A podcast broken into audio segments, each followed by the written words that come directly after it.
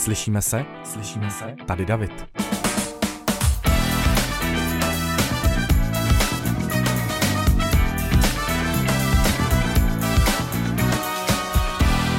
Během své práce občas pozoruje východ slunce nad Gronskem, jindy má zase jako na dlani noční Paříž a když zrovna stihne polární záři, ten výhled ze vzdušného kanclu byste mu mohli závidět. Tedy pokud zrovna není pandemie a může do práce.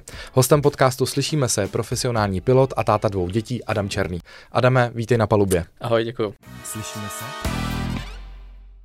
Já jsem před začátkem tohohle rozhovoru, aby jsme mohli odstartovat, zmáčknul jenom jedno jediný tlačítko. Ano. Víc práce měl náš kameraman, ale eh, mě zajímá, co všechno ty musíš v kabině udělat před tím, než se kola letadla odlepí z runwaye. Předpokládám, že to takhle jednoduchý není jako natáčení podcastu.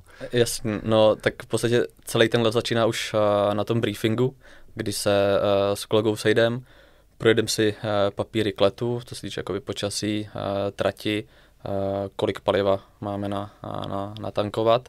A dále se potom nabriefuje posádka, stevardi a stevardky a jde se do toho letadla. A tam už má každý podle příručky svůj vlastní postup, co má dělat. Kapitán obchází letadlo a druhý pilot uh, v podstatě připravuje to letadlo k, k vzletu obchází letadlo, to znamená, že eh, vy si sami jako piloti kontrolujete technický stav letadla, nebo na to máte lidi a hmm. věříte jim, že berete do ruky stroj, ve kterém no, se nezabijete vy ani cestující? Tak na nějaké hlubší jakoby, technické prohlídky, tak samozřejmě máme uh, mechaniky, kteří dělají každý, uh, každý den. Musí dělat kontrolu, potom tam jsou určitý po určitých intervalech větší kontroly, takže oni nám to vždycky zkontrolují. My to letadlo převezmeme, ale co se týče jakoby exteriéru, tak to letadlo se obejde a co nám říkali na, na škole ještě starší, starší piloti, tak vždycky se kouká, aby trčelo, co má trčet a netrčelo, co nemá trčet. Rozumím tomu. takže takhle. Za jakých okolností byste nemohli vzlétnout? Co by se muselo stát, aby právě v téhle fázi, když máte po tom úvodním briefingu, mm-hmm. všechno vypadá nadějně, eh, jaká tam může nastat komplikace, abyste vy v kokpitu s kapitánem řekli, my do toho nejdeme? Mm, tak eh, můžu, když přijdu do letadla, tak uh, většinou, když uh, takhle je vše v pořádku a lidi nastoupí a začne se nahazovat motor, tak občas se jakoby vyskytne nějaká, nějaký problém při tom nahazování motoru. A tam už potom závisí na tom, uh, jaký ten problém je, uh, jestli to je jakoby problém, který můžeme vyřešit my, dejme tomu, takže vytáhneme hm, QRH, což je jakoby taková naše bible, otevřem, tam koukneme, co je za problém a podle těch postupů zjistíme, jak dál postupovat a buď eh, teda můžeme dál pokračovat s tím, že to máme nějak omezený, nějak systémově, ale ne moc, anebo se musíme vrátit na stojanku, zavolat mechaniky, aby nám řekli, jo, tak my do toho trošku zašťouráme a, a většinou stačí vypnout a zapnout letadlo. A, jako, jako Taková u, klasická ajťácká rada. Přesně, přesně tak, no, ajťácká rada, vypnout, zapnout a pak to nějaká kontrolka přestane svítit a můžeme letět dál, no. Je to zvláštní, je to zvláštní ale prostě občas tam nějaký šotek uh, takhle je, no. Neuklidnil jsem mě moc teďko. je, no, ale většinou to jsou, jako nejsou nějaký uh, obrovský, obrovský záležitosti, jako co by, co by jako ohrožovaly bezpečnost letu.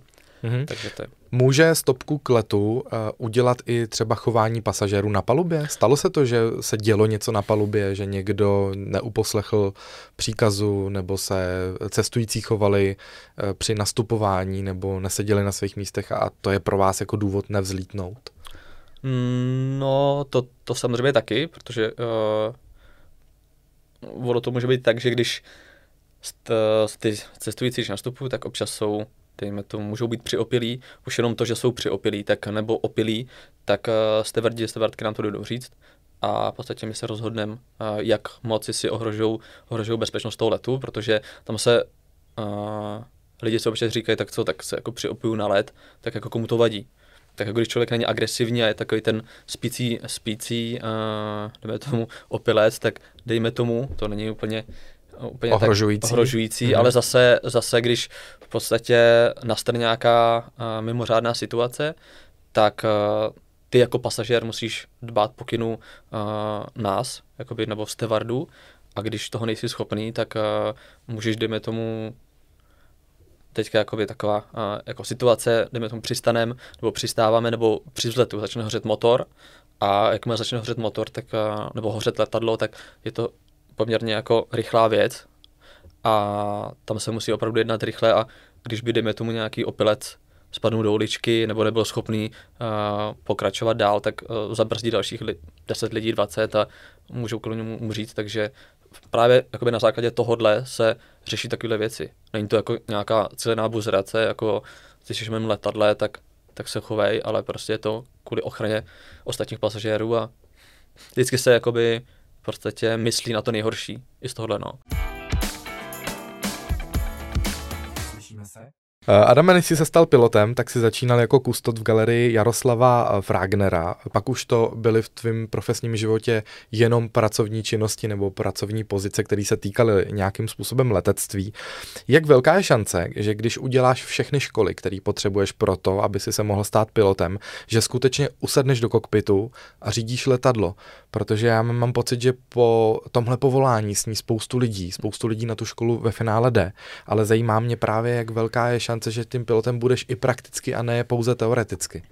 Jo, tak uh, já mám teda jakoby vysokou školu ČVUT, tam je obor uh, dopravní pilot, ono to není jen na ČVUT, je to i v Brně, v Ostravě, na Báňský, v Bratislavě.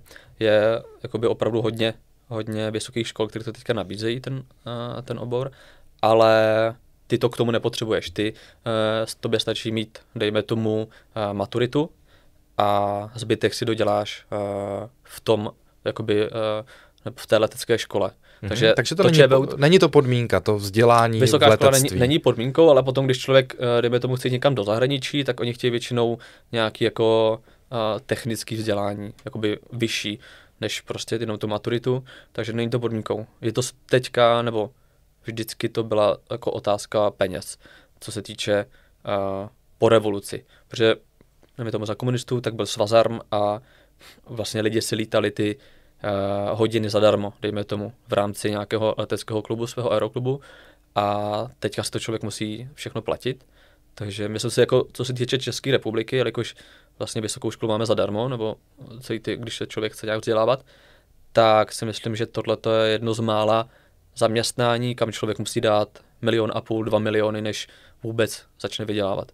Mm-hmm. Takže... A to jsou peníze, které platíš teda za co? Za ty praktické no, uh, tréninky? No takhle, když bych uh, já dokončil maturitu a řekl bych si, jo, tak teď budu pilot, nechci na vysokou, tak jdu do letecké školy, tam mi dá teorii a dá mi praktický výcvik. A to, dejme tomu, stojí 800 tisíc, milion. A potom musím mít ten typový výcvik, jako já mám uh, typový výcvik na Boeing 737, tak uh, ten si člověk musí zaplatit a ten stojí teďka asi 30 tisíc euro už takže to je další část, kterou člověk musí jako absolvovat.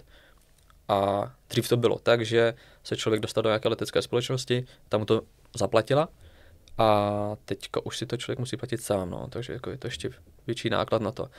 Takže já jsem šel na tu dopravní fakultu, protože tam chtěl mít ještě nějaký, jako, dejme tomu, vysokoškolský vzdělání a tam je to tak, že tam ti dají jakoby tu teorii zadarmo. Ty máš to v rámci, v rámci toho syllabusu prostě, co se učí celý ten rok, tak, nebo ty tři roky, čtyři teďka to je, si myslím, nebo tři, tak eh, to ti tam dají a, a ty si tu teorii vlastně nemusíš platit, máš ji v rámci, v rámci školy, ale výcvik už si platit musíš, takže musíš se přihlásit do nějaké letecké školy a ty potom musíš vlastně udělat uh, teoretické zkoušky, praktické zkoušky, furt je to jenom o zkouškách, mm. celý to letání. Celý život se učíš. No, no, no, každý půl rok máme přeskoušení, každý rok vlastně máme další přeskoušení, takže každý půl rok vždycky máme přeskoušení na simulátorech, to se opakuje každý půl rok vlastně, a má to vždycky jiný scénář. A každý rok nás ještě přeskoušují jakoby na palubě, potom máme zkoušky z angličtiny. Jak vypadá výběrový řízení na pozici dopravní, pilota dopravního letadla? Uh, tak jsou tam teoretické pohovory, co se týče technických znalostí, uh, potom předpisových znalostí, potom většinou se čtou mapy, dejme tomu, jak člověk umí číst a tak. A, a pak je tam samozřejmě simulátor, aby ale závisí to jakoby od společnosti. Uh, různé společnosti mají třeba simulátor jenom v rámci toho, aby člověk ukázal, uh, jak umí kooperovat v rámci součinnosti posádky, což jako v dnešní době uh, to jako hlavní, na co se jako... Mezilidská komunikace. No, mm-hmm. přece jenom tam člověk je zavřený uh, s druhým borcem pět hodin třeba, tak, tak aby, jako, ale že jo, to je furt jsou nějaké školení v rámci CRM, tak se tomu říká, cockpit crew, uh, crew resource management je to vlastně. A, ale víš, jak to je, když, když je člověk uh, vůl, tak může mít školení prostě 24 hodin denně a prostě Stej, zůstane. zůstane a, tak, no. Stejně s tím no, ten no, let no, spíš je to protrpíš. Prostě, je to, no, no, je to prostě uh, o tom přístupu a mm-hmm. být asertivní. A, ale zase, zase tak, aby, aby člověk, protože se strašně moc stávalo tak, že, že jeden z těch pilotů měl moc velký ego a ten druhý nechtěl, nechtěl, dejme tomu, jako říct, hele, ty tam to je asi blbě, jo. A neřekl mu to do té doby, než narazili do země, jo. Takže prostě takovýhle se, nehody se stávají. Většinou teda v Ázii a ve, na východě, kde, kde je furt takový to postavení, jako že, že ten kapitán, jdeme tomu Bůh a ten druhý tam nemá jako co dělat, jo. Ten, ten tam... Vy, Evropané, to máte srovnanější. Já si myslím, že v Evropě, v Evropě a v Americe a je to víceméně jako, víceméně jako srovnaný. No. A tady jde právě o to, aby, aby člověk byl schopný uh, asertivně jako upozornit na nějakou chybu, bez toho, aniž by, dejme tomu, ranil toho druhého. Urazil nadřízeného. Urazil nadřízeného, dejme tomu, no. Takže tak, no. Takže v tom, co se týče tohohle, jo. tak uh, v rámci psychotestu, psychologie, tak uh, jenom jedenkrát za život. Adame, připadá ti trapné, když lidé po přistání tleskají, protože spousta lidí mm, z letecké dopravy při uh, tomhle aktu, řekněme, kulí oči, ale zároveň znám i lidi z letectví, kteří uh, řeknou, tak jako mimo záznam, že jim to vlastně dělá radost, ale, ale, ale trošku se za to stydí, nebo ne, tak, je to takový jako opatřený takovým jako divným no, no, trapnem, ale no, ptám se proč. To, to je právě uh, tak, že Češi si myslí, že prostě se tleská jenom u nás. Ale e, jako, já vím, jako, protože my cestujeme různě dejme tomu po celém světě v rámci jakoby práce, tak se navážíme s různými společnostmi a prostě jenom v Čechách se netleská, tleská se všude po světě, no. Jako ne vždycky, stejně jako u nás, u nás taky prostě záleží na tom, jestli tam je nějaký roztleskávač, který to jako roztleská a jako já vím, že uh, někdo řekne, jo, tak ty taky netleskáš uh, autobusákovi, že tě zastaví na zastávce. No ale zase jako je to trošku jiný skill, si myslím, teď jako nechci nějak jako urážet jiný profese, ale... Tak autobusem člověk jede pravidelněji, než no, lítá asi, letadlem. Asi tak, no, asi tak, no.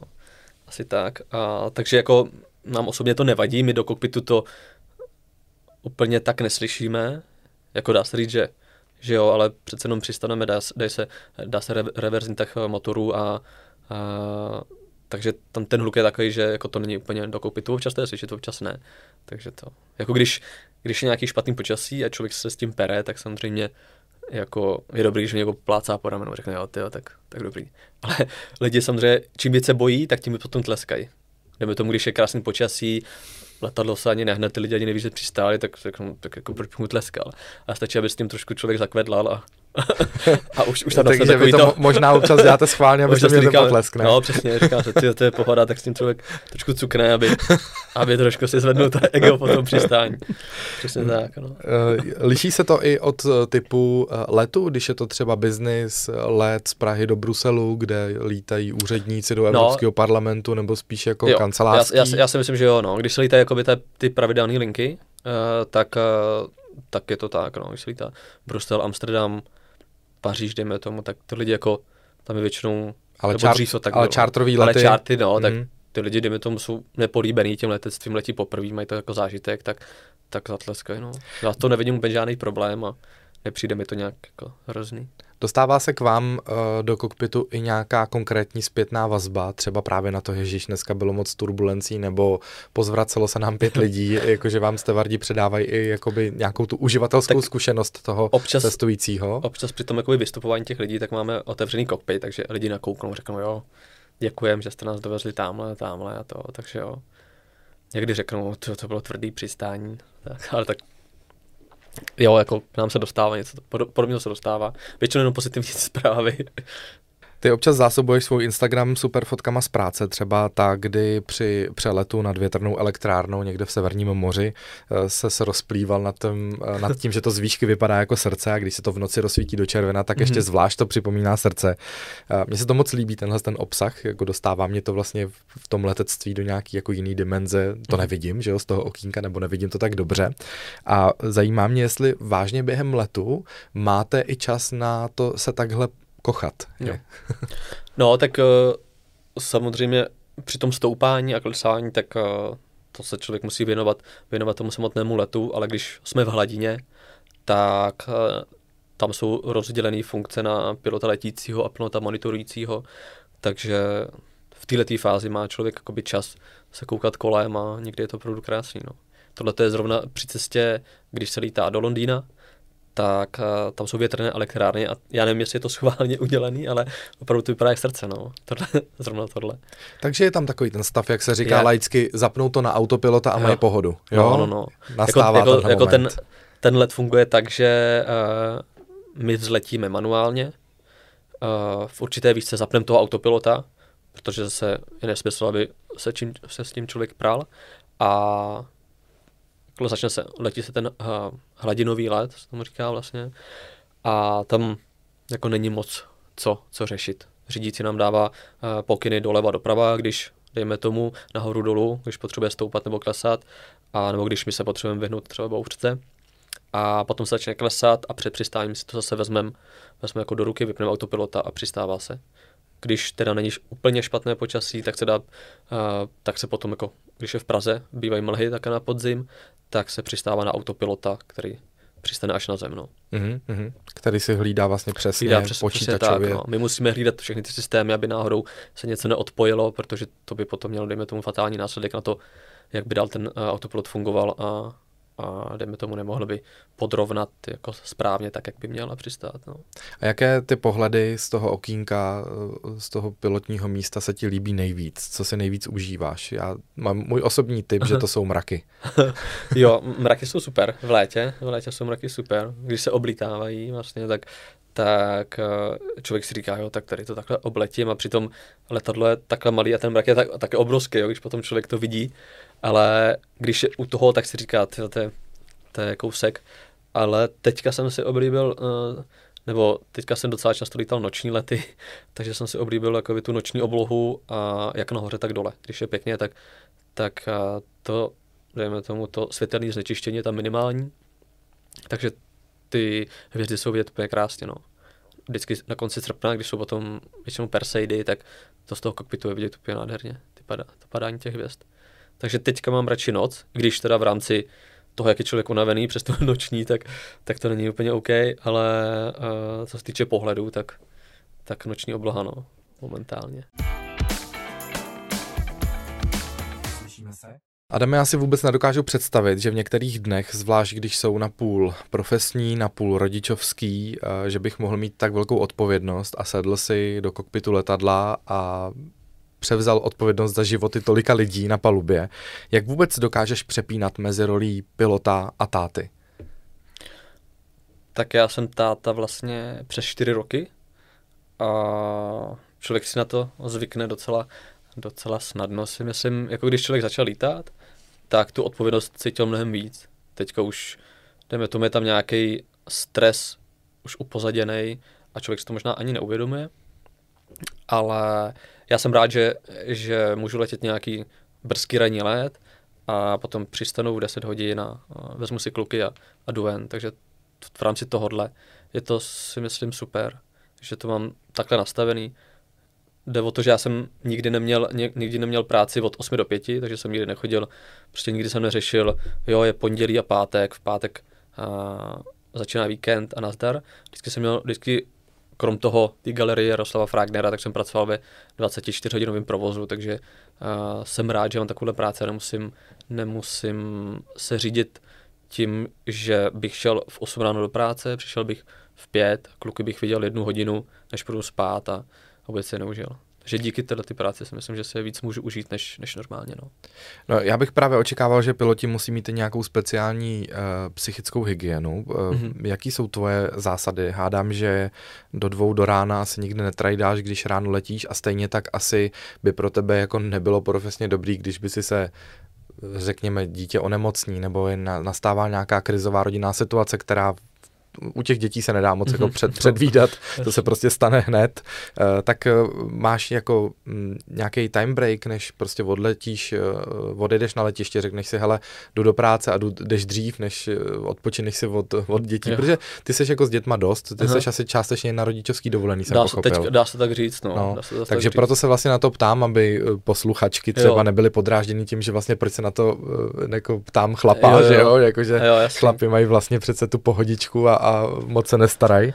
Takže, takže ty jo, ty jsi docela jako jo, aktivní, aktivní no. táta zapojený do toho chodu té domácnosti, takže proto se ptám vlastně, jaký máš jako by pomůcky na to, aby si prostě odcházel do práce odpočatej. Jo, tak pro mě hlavně ten spánek, což naštěstí kluci spí eh, přes noc, takže eh, pokud se vyspím, tak nemám nějaký, jsem schopný se oblíknout eh, do, dejme tomu, uniformy a uspat Matouše nejmenšího a jít do práce. Jako nějak mi to si myslím neomezuje v tom, abych, abych uh, mohl jít do práce, jakože by mi to nějak unavilo.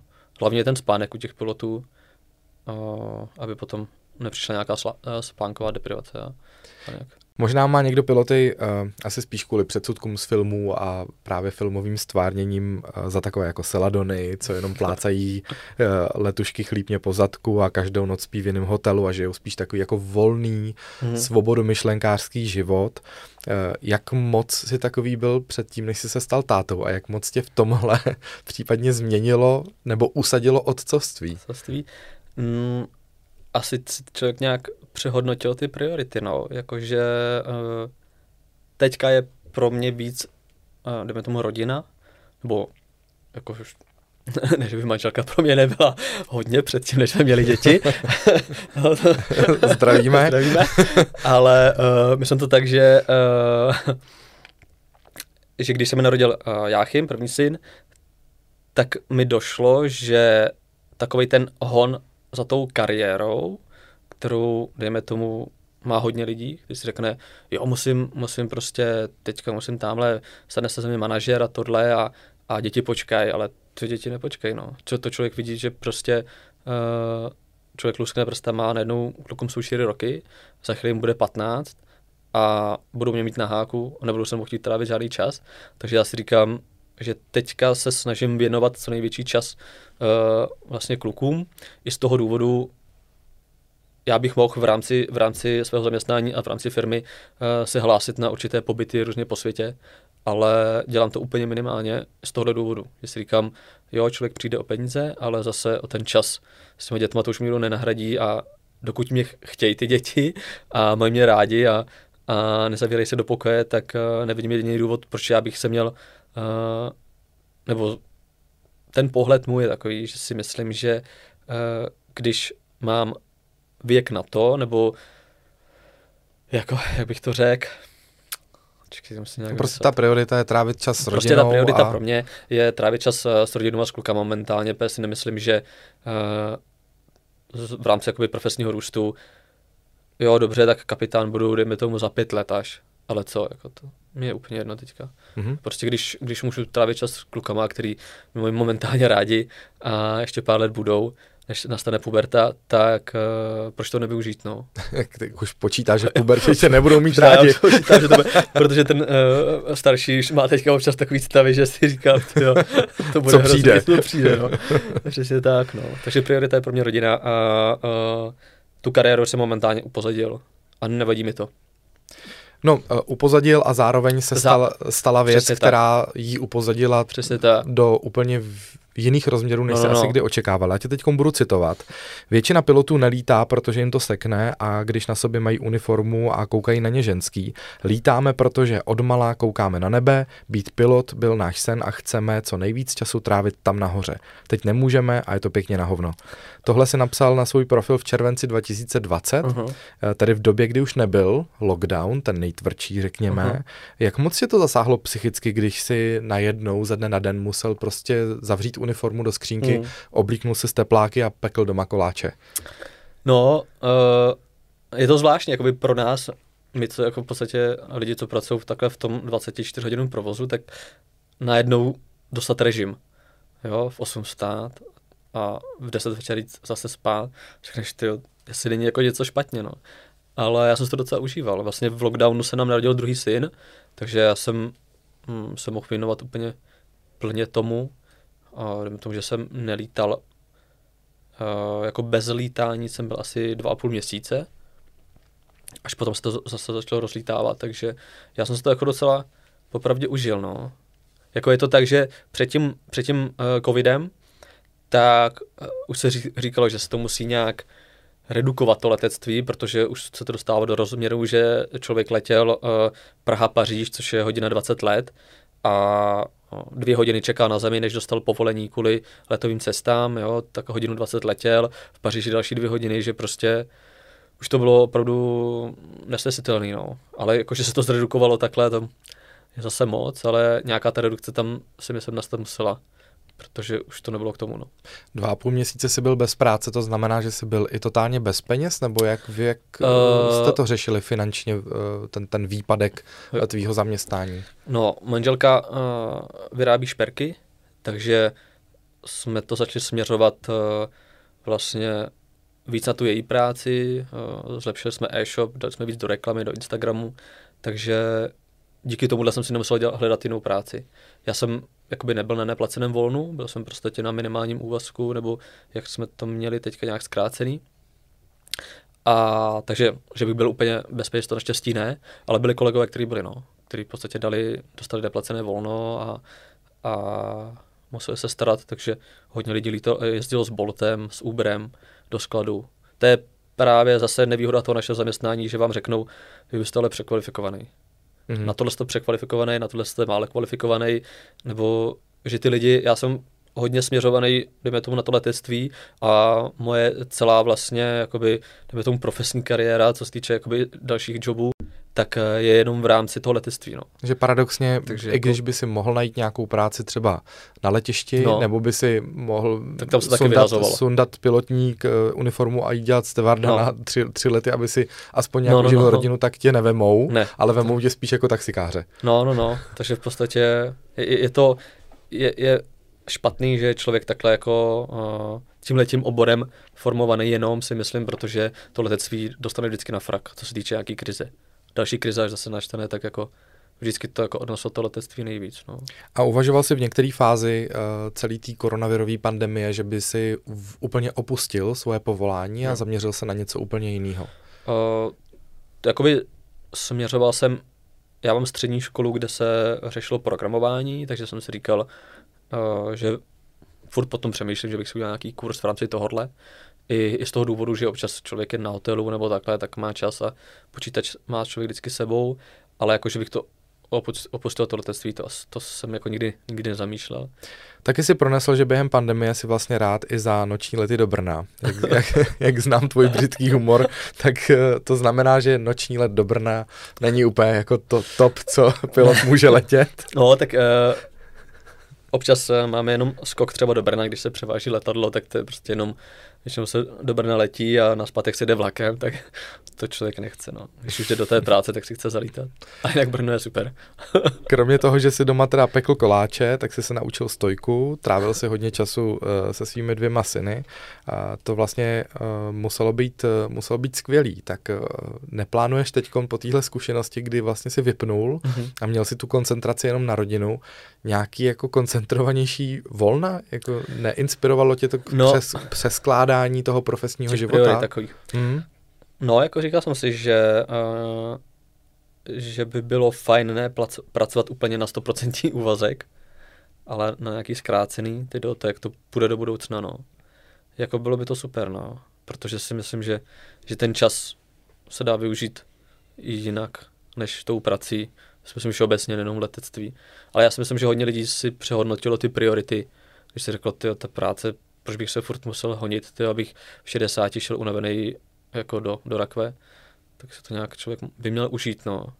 Takže stejně, stejně mě, tak mě jako to... pro spoustu firm, firm byl nepředstavitelný, že by celý jejich tým home. pracoval no. na home office a najednou no. to člověk, tak muselo Člověk zjistí, jít. že nemusí letět do Paříže, aby tam šel na jednu schůzku, jenom si zavolá přes Skype nebo takhle. No. Jo, já si myslím, že hodně lidí uh, změnilo ty priority, nebo u mě to tak nastalo, že, že že ty peníze, co člověk eh, může vydělat, tak OK, tak je vydělá někdy v budoucnu, tak si nekoupí to, co chce teď, koupí si to za pár let, ale radši ten čas využije, že bude s rodinou. Mm-hmm. Co se v tom pilotování změnilo po koroně? Když jdeš eh, dneska do práce, eh, tak jak, v čem je to jiný než před březnem 2020? Tak než bylo očkování, tak jsme museli chodit pravidelně na testy vlastně a nošení roušek, no, je to jako pro nás pro nás, pro piloty, tak my je musíme vlastně po celou dobu, než se dostaneme do letadla, ale v kokpitu si je můžeme sundat i v rámci jako bezpečnosti letu, protože samozřejmě tam uh, člověk může špatně dýchat, tak by došlo k nějakému něčemu, co by nebylo dobrý v rámci bezpečnosti letu, ale pro stevartky je to si myslím záhul, no, být tom celou dobu v letadle, chodit, že komunikovat s lidma, pro ně si myslím, že to je špatné. A ještě s těma lidma řešit to, že někteří z nich si nechtějí ten respirátor to je, nechat nasazený. To je právě, to je, je vlastně, si vzpomněl, jak, jak se ptal na ty pasažéry, tak se nám stalo uh, z jara vlastně, jak skončil ten lockdown, ale roušky se nosily, tak, tak jsme letěli do Tuniska a šel pán do letadla a naše stevartka ho samozřejmě slušně požádala, ať si nasadí respirátor a on jí řekl, že nějaká dělina mu nebude říkat, co má dělat. Ježíš Maria. A ať se radši postará, aby borci vepředu topili, ať nenastydne. A šel dál. Tak nám to přišla říct, tak jsme řekli, ať ho ještě jednou požádá slušně, ať si nasadí respirátor v rámci bezpečnosti letu, v rámci podmínek, eh, co prostě mm-hmm. potřebuje. To není jako jenom naše firmy jako kdo, jo, nožte rusky, protože vás chceme šikanovat. Prostě, že jo, nějaký vládní nařízení. A tak on jí zase odvětil něco v tom, že ať ho neotravuje, že sleduje nějaký film. A tak jsme ho vyloučili z přepravy. Mm-hmm. Zavolali jsme policajty a Oni ho vyvedli. Oni ho vyvedli, no. Mm-hmm. A to je v rámci i toho, jako, že nechceme ukázat nějakou jako sílu, jako, jo, tak prostě neposloucháš, padej, ale je to v rámci toho, že když ten pán není schopný posechnout jednoduchý příkaz v nasazení roušky, tak jak ty letušky můžou vidět, že když řeknou, vemte tamhle uh, si vestu a jděte tamhle do východu, tak že se nepostaví a nezačne blokovat, dejme tomu nějaký exit. Jo, takže v rámci tohohle to je ne. A nebo se bude spát do prioritní no, řady bude, mezi no, ženy a děti. Přesně tak, start. Při, zách, při no, záchranné akci. Tak, jako je, to, je to v rámci tohohle, není to tak, hmm. že uh, bychom měli potřebu někoho šikanovat, ale je to v rámci tohohle, no. Teď se budeme bavit trošku o ekologii, Adame, protože letectví je jedním z největších zdrojů eh, CO2, uhlíková stopa je obrovská. Pod palubou kritiky vlastně dneska bývá už kdokoliv, kdo třeba letí na dovolenou. Sám hmm. jsem to zažil, že když jsme si teď v létě jeli převzít karavan do Ženevy, kde jsme s ním začínali svoji cestu, tak jsem dostal několik zpráv, jestli to není malicherný, eh, jestli jsme neměli jet s tím karavanem už z domova a tak dále.